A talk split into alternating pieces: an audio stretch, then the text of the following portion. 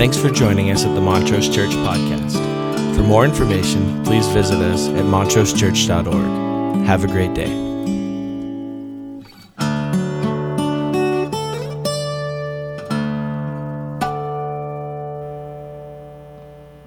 Amen.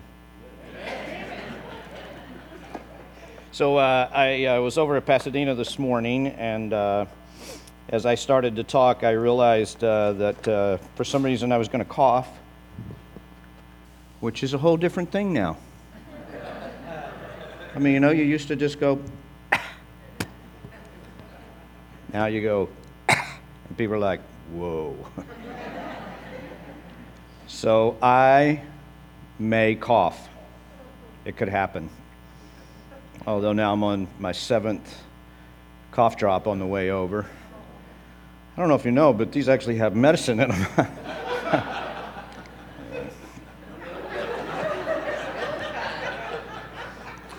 At a whole new, that was one of the best sermons he ever preached. I don't know what he said, but it was really deep. I always think, wouldn't it be nice if you could get just one more thing to attach to your ears? Because glasses is not enough, a mask is not enough. Let's, let's do more. Hey, it's time. It's time to start rebuilding. It's time to start rebuilding your psyche, your mental well being, your emotional well being, the church, your social life. I mean, we got to still be careful, whatever all that looks like, but it's time. And the scripture says, where there is no vision, people perish. And if you dig into the Hebrew, it says, where people are not looking up, they're looking around. Where there is no revelation of God, people look at each other and they find each other lacking. Shocker! that when they get discouraged about the purposes of God in the world and they start to look around at the systems of human beings, they find themselves disappointed and distressed. Who knew? And that sometimes it's time for us to say, you know what? If we want to get better, if we want to move on, if we want to rebuild, it's time to look up. Richard Block said, Whoever can smile in the face of trouble has found someone else to blame. you thought it was going to get deep, but it didn't. It just, it just glanced stayed really shallow. And it's funny, but it's also true, isn't it? Because that's what's happening in our culture. We're blaming. And we're not, there's no exception inside here. We're blaming, pointing fingers and blaming. That's probably happening in our own homes and families. We want things to get deeper. We want to get going. We want to get our feet underneath us. But something's holding us back. For the next few weeks, we're going to talk about this little story of Nehemiah. And, and I love this story of Nehemiah because I, I, for me, coming into pre- preparing for this series, I have an impression of Nehemiah. He's a sweet dude, he's a sweet guy. I love his story. He's a builder, man. You know, he just he builds walls and stuff. And then I actually read the story. I mean, I've kind of highlighted and read, but you know, sometimes when you're like have to talk to people about something, you read it differently than when you're just reading it for your own entertainment and your own edification. And so it turns out as you begin to read the story of Nehemiah, you go, he's not as nice of a person as I thought. And this is not as sweet of a situation as I thought. And so if you just, because I know you're longing, on people online are begging now, tell us the story. Please tell us the history of what's happening. Okay, So if you think about Babylon and you think about the fact that the southern kingdom has fallen and they've carried off into exile the folks that have ended up over in Babylon. We talked last week about Ezekiel, that, that group that left 11 years before the actual fall, and now a whole other group. And we're told that they took the best and the brightest from Israel and they took them off to Babylon to be slaves in that kingdom. And subsequently, the kingdom of Babylon falls, and it falls to the great Persian Empire. And if you ever want to, you know, kind of get your head around that stuff, uh, this piece of the story where the Persians have come in and taken over from the Babylonians, that's Daniel's period. That's, that's uh, you know, Darius the king, Xerxes. Those people are all living in there. If you want to go to the Louvre in uh, uh Paris, France, you can find uh, uh, palace finials, uh, the, the, the, columns that sat on top, stone finials that sat on top of the columns to hold up the roof in the palace of Darius. They're there. They're sitting right there, you know, and I always think, hey, maybe Nehemiah stood right here. And so Nehemiah is one of the exiles. He's been carried off. But in this period of time, after the Persians take over, they find they are sympathetic towards the Israelites. And so we have the sequence of rebuilders. And there's three of them Zerubbabel, Ezra, and Nehemiah. Now, Zerubbabel is the first to return, and he rebuilds the temple. So if you're keeping up with the grand scope of the story, then you're thinking about the fact that Solomon built the first temple. The Babylonians destroyed the first temple. Zerubbabel rebuilt the temple, and we entered into the second temple period. Okay, there's only two. That one's going to be destroyed by the Romans in about 70 AD. Okay? So that's what's going on. There's about a 150 year period between the time that the Persians are sympathetic with Zerubbabel and send him back to rebuild the temple and the time that Nehemiah finishes his work. So about 150 years, if you get that in there. And originally, Ezra and Nehemiah, though there are two books in our Bible, were originally written together. Ezra and Nehemiah was one story. So you have Zerubbabel rebuilding the temple. Now Ezra goes and Ezra is restoring the ritual practices of the priesthood and the Levitical law. He's rereading the law because now we have a temple, but we can't operate the temple because we have to go through all the processes it takes to have all the things that are sanctified and prepared for the operation of the temple. So now Ezra go and prepares the temple. And then at the end of this little trio, we have Nehemiah. And Nehemiah now is going to go rebuild the walls of the city.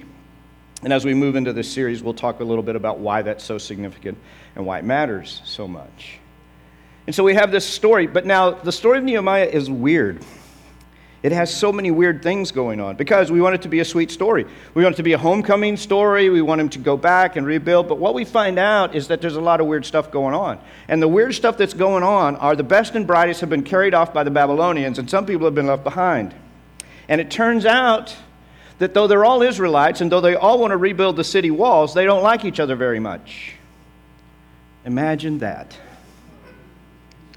Imagine that at this moment, the people who were left behind are mad at the people who were taken away.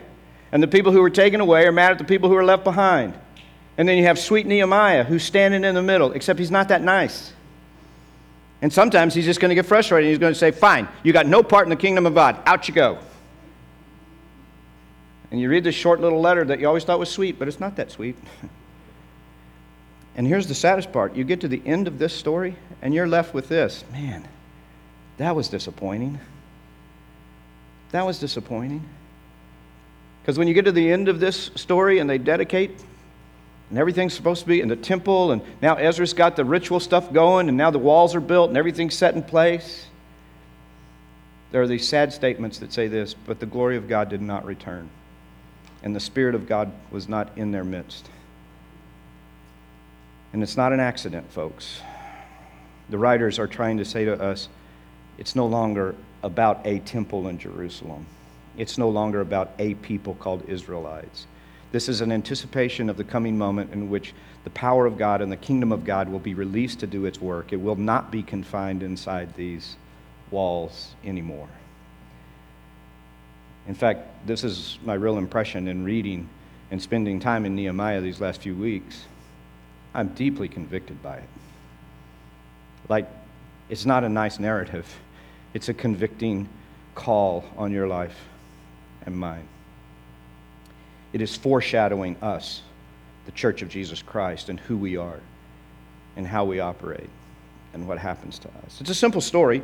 Let me read it to you, and you can get your impressions. This is the opening shot of Nehemiah and what's going on in there. Nehemiah 1 1. The words of Nehemiah, son of Hachaliah, in the month of Kislev in the 20th year, while I was at the citadel of Susa, Hananiah, one of my brothers, came from Judah with some other men, and I questioned them about the Jewish remnant that had survived the exile and also about Jerusalem. And they said to me, Those who survived the exile and are back in the province. So we already get the first division those who have been to exile but they've gone back, are in great trouble and disgrace. the wall of Jerusalem is broken down and its gates have been burned with fire. When I heard these things, I sat down and wept. For some days I mourned and fasted and prayed before the God of heaven, and then I said, Lord, the God of heaven, the great and awesome God who keeps his covenant of love with those who love him and keep his commandments. Let your ear be attentive and your eyes open to hear the prayer of your servant, that your servant is praying before you day and night for your servants, the people of Israel. I confess the sins we Israelites, including myself and my father's family, have committed against you. We've acted very wickedly toward you. We've not obeyed the commands and decrees and laws you gave your servant Moses.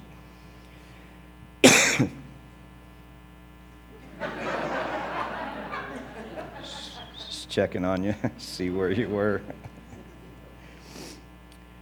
Remember the instruction you gave your servant Moses, saying, If you are unfaithful, I will scatter you among the nations. But if you return to me and obey my commands, then even if your exiled people are at the farthest horizon, I will gather them from there and bring them to the place I have chosen as a dwelling for my name. They are your servants and your people, whom you redeemed by your great strength and your mighty hand. Lord, let your ear be attentive to the prayer of this your servant and to the prayer of your servants who delight in revering your name. Give your servant success today by granting him favor in the presence of this man. I was cupbearer to the king. So, so that's the opening shot. That's the opening piece of the story. And I'm moved by this opening prayer. And there's several things in it that are very convicting to me. In fact, I, I sort of turn them in and say, as we think about rebuilding, the first thing is vision. And if we're going to have vision, I see six things going on there that I think matter a great deal to our story. Now, in our first service at 9 a.m. over at Pasadena, I started giving these points, and then things started showing up on the screen, and they were not the same. So you may have to write this down. I don't know. So just to give it some thought along the way. Number one, the first thing if we're going to have vision is this there has to be personal space for vision. There has to be personal space for vision. It just seems to me it's such a simple little story. Some guy showed up and he said, Hey, what's going on in Jerusalem? And they said, Well, this is what's going on. And it just sort of grips him immediately. And that's convicting to me because I wonder how many needs are brought to me that don't ever get inside my psyche. I don't know what you're preoccupied with. I don't know if you're preoccupied. I am. I mean, it would take a significant thing for me to pay attention. And I see for Nehemiah, there's a couple of things that would immediately get my attention. Like if I was Nehemiah, I would really not have all that much room for this little story to get so inside of me for a couple of reasons that I see would be legit. Number one, his pain. If I was Nehemiah, I would be thinking about the fact that I was in exile. That would be a big deal to me. I would be waking up in the morning going, Woe is me. This is not how it's supposed to work. This is not how it was supposed to go. This was not my plan. I had big dreams. I can't believe I live here. I don't like the weather. I want to move somewhere else. I don't like how it's going. I would be preoccupied with the tragedy of my own story. And Nehemiah has plenty. He has plenty to complain about, he has plenty to be upset about he has been carried from his homeland and plopped down in another place. He is captive. And somehow, I, I, don't, it seems to me that I would be preoccupied with the perpetuation of my own existence. That's what I'd be thinking about. That's what. I mean, what do you think about first thing in the morning? The welfare of the world? That's what catches your attention? Depends on your age a little bit. If you're young, you wake up and you go, What do I have to do today? Oh, yeah, it's school day. If you're old, you're like, I don't know. Maybe if I throw this leg over, I could roll out of bed this morning. Do that personal assessment. Is it working?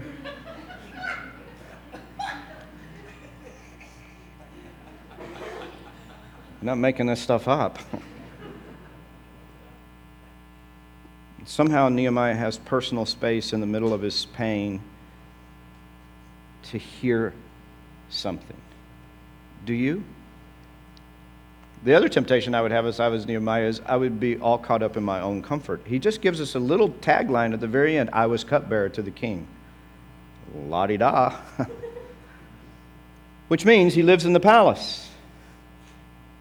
And if I was Nehemiah, maybe I would have already switched. I would have gone from feeling sorry for myself to going, hey, I've done well. I'm a pretty good guy. Evidently, I'm really accomplished and smart. I've made good choices and good connections, and I've worked diligently. And I feel sad for those people back in Jerusalem, but they should have been as smart as me. They should have been as clever to me. They should have had as much ability as me because here I am living in the palace. And do I really want to go back? I don't think so. I mean, what's the chances at my age of going back and starting over and having a good life? Here I am. I live in the palace. I'm a cupbearer to the king. This is how I'm going to spend my life. And I don't know about you, but it seems to me in the middle of what we have been through that there is a temptation always to say this I'm just going to circle the wagons here. I got a good family, I got good friends. I'm, gonna, I'm only going to hang out with people that think like I think and believe what I think. I'm just going to, you know, I'm just going to narrow my world down into a comfort zone and I'm going to live in my comfort zone. And it's convicting to me. Do I have the personal space to make room for the vision of God because I need room in my heart and in my mind. Number two is not my own plan. it is, there was an understanding of need.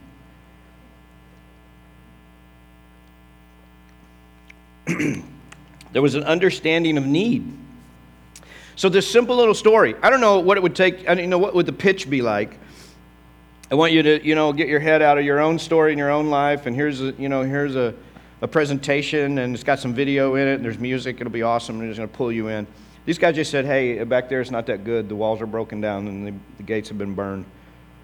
And he, he just immediately understands, he gets it. That simple little thing gets inside of his head he intellectually identifies with what's going on. That's a big step, isn't it? I mean, the step that says, I have personal space, but I, I get it. I, I can put myself in the situation of someone else. I can feel empathy. I can, I, can, I can have somehow in my brain, I can understand the need. I can see it and get it. And that's a whole different thing than just, in the first place, having some personal space for vision. That, that I would somehow intellectually be able to engage and understand what's happening in that need scenario without a lot of detail, without a lot going on. Somehow it would appear to me to understand. Number three, he didn't just understand the need, there was an emotional connection. It was an emotional connection. He wept day and night and fasted before the Lord. If we leave everything at our intellectual level and we don't let it get down into our heart and emotions and feelings, we're not going to see much change in our world. And while we may be applying that in some broad sense to the culture or the world, what would that mean in your personal story, to your personal family and relationships? If I just stop for a minute and say, I'm going to create space where I can feel, where I can see, where I can understand, I'm going to stop being preoccupied with my story. And I'm not projecting on you, I'm not projecting on you at home. I'm just saying for me, personally, it's convicting to read the story because I, first of all, recognize I'm not sure how much space I have because I am preoccupied with my own story. But Nehemiah not only understands it intellectually, he engages with it emotionally. He lets it break his heart, he lets it bother him. You, you know how that works, right? Because we, we do this. When I wake up in the morning, there are things I have to remember. Anybody else? Like this What day is it? Does that happen to you guys? Yeah. What is this today? Is, um, is this a day off or is it, oh, this is Sunday? Whoa. I guess that's why my alarm went off so early. There's a whole nother group of things that I don't have to remember. They're just there. They're just there. Because some of them live up here and some of them live down here. And the ones that live down here, I don't have to remember they're with me. They get right in here and squeeze me. Sometimes they squeeze so hard, it's hard to, uh, you know. And if we're going to have vision, this process matters. There's space for it, there's an intellectual understanding of it, but it gets down in here. And then this is where the story of Nehemiah gets super weird. Number four, there was a prayer for God's involvement. of all the unique stories in the Bible, this is weird. This does not follow the pattern. The pattern is go for me and do this work, and I will be your God, and you will be my people. Go. Here am I, Lord, send me. That is not the story of Nehemiah. Nehemiah's story is he had room for the vision, it intellectually engaged him, it got inside his heart, and then he came to God and said, Listen, there's a problem in Jerusalem, and I'm wondering if you're interested in doing something about it that Nehemiah initiates the vision to God. Point five is going to go about providence to God and sovereignty of God, so don't panic. But I think it's written this way for a reason. It's consistent with the covenant of God that says, I want you to engage your world. You are the body of Christ. I want you to be the eyes and the ears and the emotions and the thoughts.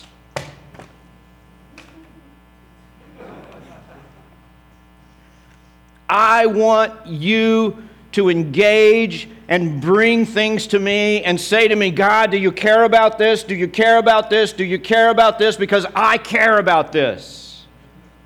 And what if God's great plan were that His people were to engage the world like that? What if he's just waiting to unleash all kinds of power and transformation and rebuilding? He's just waiting for people like you and me to come and go, This is hurting my heart and I want it to be different. I think that's the message in Nehemiah. For a long time, the church said, Here's what you can do for the kingdom of God. You can teach Sunday school, you can sing, you can play an instrument, not the drums, that's crazy. Amen. We used to say that, you know. No, oh, guitars and amps in my lifetime in this church, on this platform. I mean, we just, that was controversial. We had an organ and piano. Can you imagine an organ and piano up here? But we did, we were committed.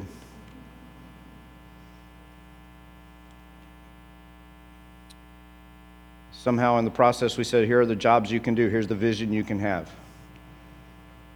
I don't think that's pleasing to God. I think what's pleasing to God is to say to each one of you, you are an ambassador of Jesus Christ. Go into your world and engage it. And be open to a personal vision of God. And make room for it in your brain. And make room for it in your heart. And when your heart is broken, and when your understanding is twisted, come before God and say, God, please, please, please, let's do something about this. Let's fix it. And if there were in a room like this, of 200 people, and online another 200 people, I don't know how many people are online. There were 400 or 800 visions to change the world for the good of God, don't you think God would be pleased? But let me ask you this. How many people this morning do you think are pleading with God to come with them on their journey to change something? Because most of us are still preoccupied way over here with my own pain or my own comfort. We haven't even gotten over here to where we even understand what others are going through or what the need might be or what the hurt might be. We certainly haven't let it get into our hearts to where we weep and fast and pray to God to make a difference. And then to plead with Him, Will you come with me? Will you come with me? Will you come with me? Point number five there was a shared vision. God got involved with Nehemiah. Now, my theology is such that I believe God was opening the door for Nehemiah. I believe he had already prepared his heart. I believe when those people showed up, he have, gave them the exact right words to say to pierce Nehemiah's heart. I think God was in the middle of all of this. I think God laid it all out. I think it all was planned. but I also think Nehemiah could have diverted the plan at any moment. And he says, God, will you be with me in this? And God says, Absolutely. What an astonishing reality. What an astonishing story. That Nehemiah just goes out there and he just thinks stuff and he feels stuff, and then he and then he asks God to come in it with him, and God says, All right, let's do that. Let's go do that. Let's go fix that. Let's go clean that up. Let's go rebuild that. Point number six Nehemiah got involved. He got personally involved. We have a saying around the office. It has a tendency to end vision discussion very quickly. Here it is. To whom God gives the vision, we give the job. I don't know if you know this, but in a church, when you're running a church, lots of people have ideas. That's why you never have an idea meeting, because you don't need to. The ideas come out to you all the time. Not always good ideas, but. Now, the number of people willing to see those ideas become reality, that's a very different number. We all know this. You have those people in your family, just idea people. You know what we ought to do? I'll tell you what we ought to do. You know what? We ought to get up early every morning. We ought to exercise. We ought to run around the block about six times. We'll do some push ups and sit ups. We'll make a real super healthy breakfast, and it'll be great. Okay, let's do that. Well, what time are you getting up? I mean, it's always, it's always somebody else who's got to get up and do all that stuff. That just, it's just a good idea. It's a good idea. We ought to have a big family dinner. Let's just have a big family dinner. Let's just bring everybody together. We'll sit around the table and eat. It'll be awesome. Who's going to make the dinner? Well, you will.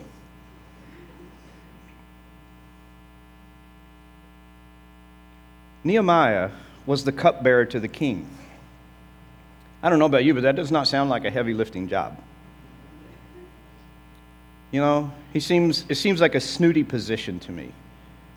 You know? I mean, I'm sure the cupbearer has to taste, so he's a wine taster, you know.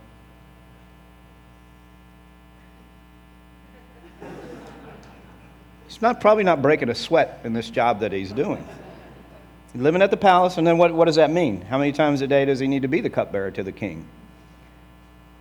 I mean, okay, He's a king, so maybe he's got like eight meals a day. Still, that's a lot of time off. And so he has this vision that has engaged him, and his assignment is you're going to become a construction manager on the other side of the country. And Nehemiah says, Yeah, that's what I'm going to do. Because I'm not just an idea person. when the vision got inside of me, when there was this capacity for me to see what needed to be done, when it got inside my understanding, when I could see what was going on there, it was breaking my heart. It got down in my emotions. I didn't wake up in the morning and try to remember, it was in me.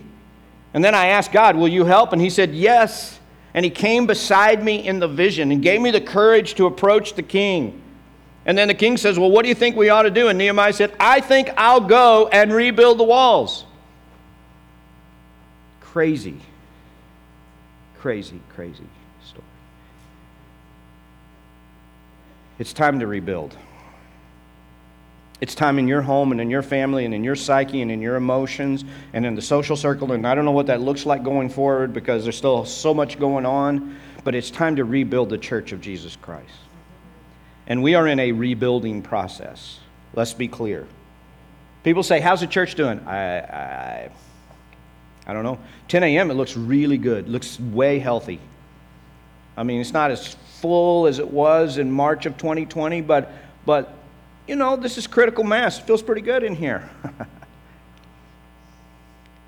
Next service, it might feel different. People say, you know, are we connecting all the dots financially? Well, we need to catch up.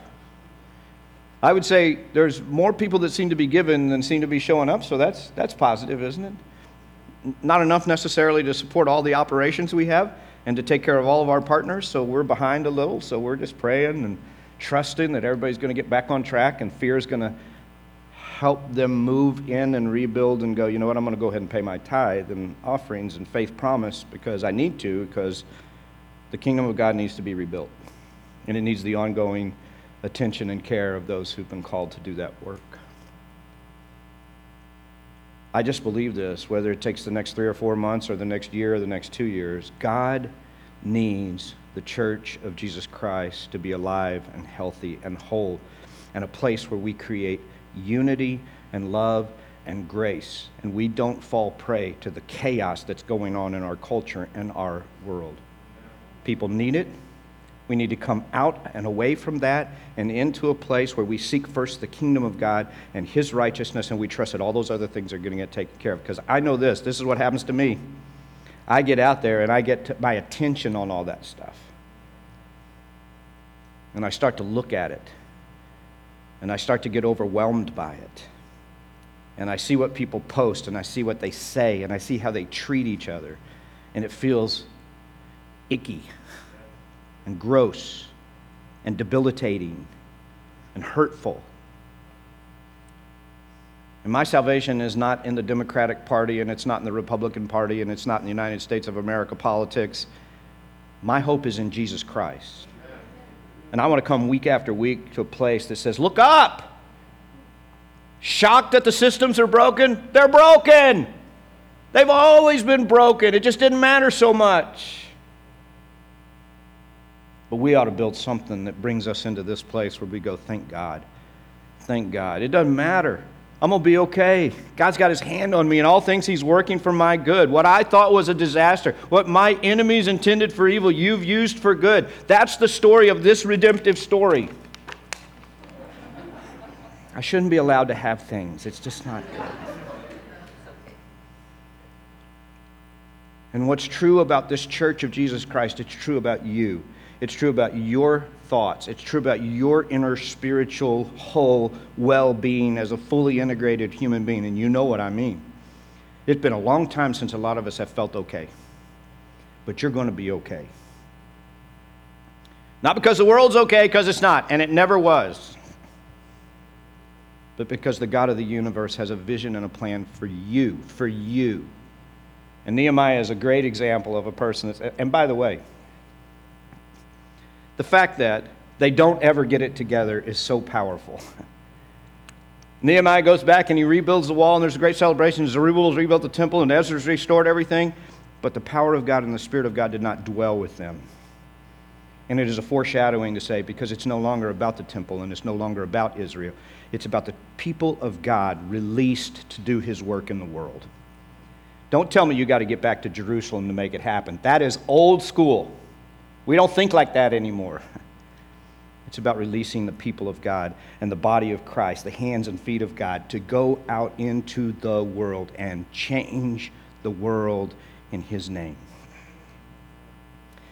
You, as the kingdom of God, are like the smallest seed in the garden, a grain of mustard seed. Go plant yourself. And I mean that in the nicest way.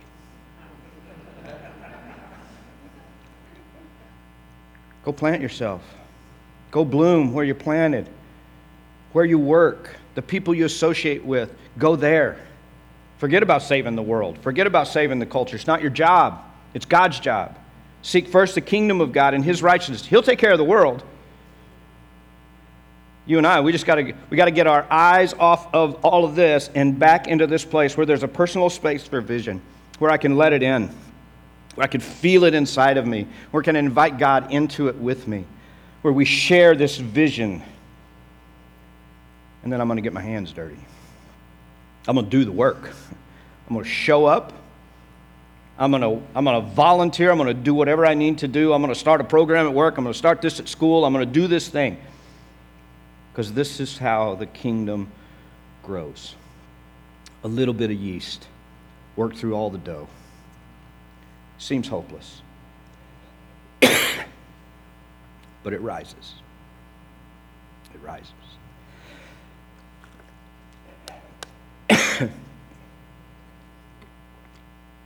I'm going to invite the band to come back up. We're going to close sharing communion together. So you can get those packets out. I love the imagery of closing with this moment. I think God gives it to us to say, listen, we didn't just say some words. We didn't just open the word. We're going to respond to it. And if you're at home and, and we didn't give you fair warning, first Sunday communion, grab whatever you need to grab to share communion. And maybe just a simple response today to think about a few things. Number one, this table is for the followers of Jesus Christ, those who have confessed their sins and received forgiveness. If you've never done that, we're going to pray a prayer of confession together. And we'd invite you to join us.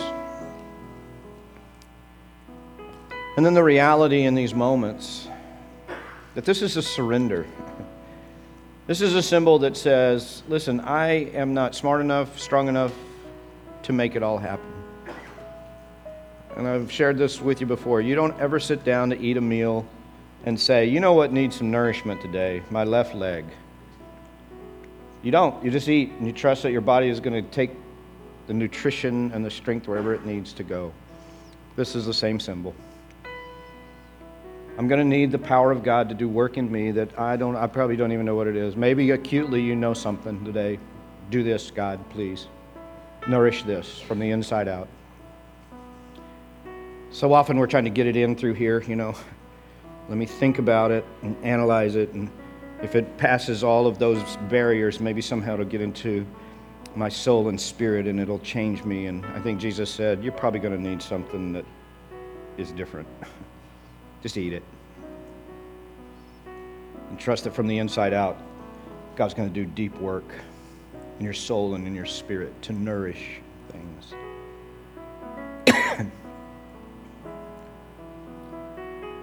so, as we pray and dedicate these elements, my prayer for you is that you just pray that simple thought. Like Nehemiah, would you help me have personal space for the vision you have? Will you get it inside my head and then down in my heart? Will you come beside me as you grant me vision? Will you share in it? And I'm willing. I'm willing to get involved in whatever way you call. Let's pray. God, thank you for the power of your word and how it's manifest in our lives in such incredible ways. How it never ceases to challenge and convict us stories we thought we knew, lessons we thought we'd learned, and yet you bring them alive again in a fresh way. I pray over these that are gathered in this place. I ask, Lord, that you would begin to do work. Whether they're here in this room or they're online, I, I pray, God, that you would begin to challenge us with what it means to rebuild. To rebuild our own lives, our own homes, our own families, but this church, it matters. Our partnerships matter. Vitality matters. Strength matters. Health matters. We want to demonstrate our faithfulness in the midst of a world that's gone crazy. We, we just want to say to you, we're going to continue to do our best, and we won't all think the same things, but we're all going to do it in your name and in your honor. And we're making room. We're making room. So I pray that through these elements, you would apportion grace to each person as there is need. We prepare our hearts for this table by confessing to you our sins.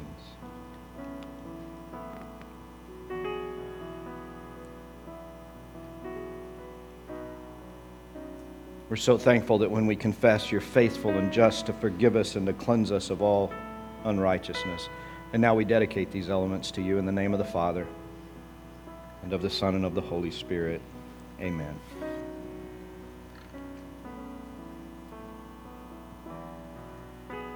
the body of our Lord Jesus Christ, which was broken for you, preserve you blameless unto everlasting life. Take and eat in remembrance that Christ died for you.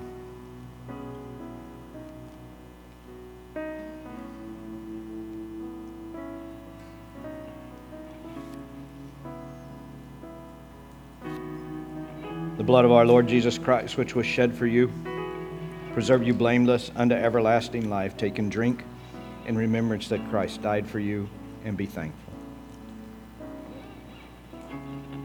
and now, God, as we close this service and we go from this place, would you take all that you have taught us today and bury it deep in our hearts and minds? And would you hear us as we respond to your word? We pray it in Jesus' name, and everybody said together, Will you stand as we respond?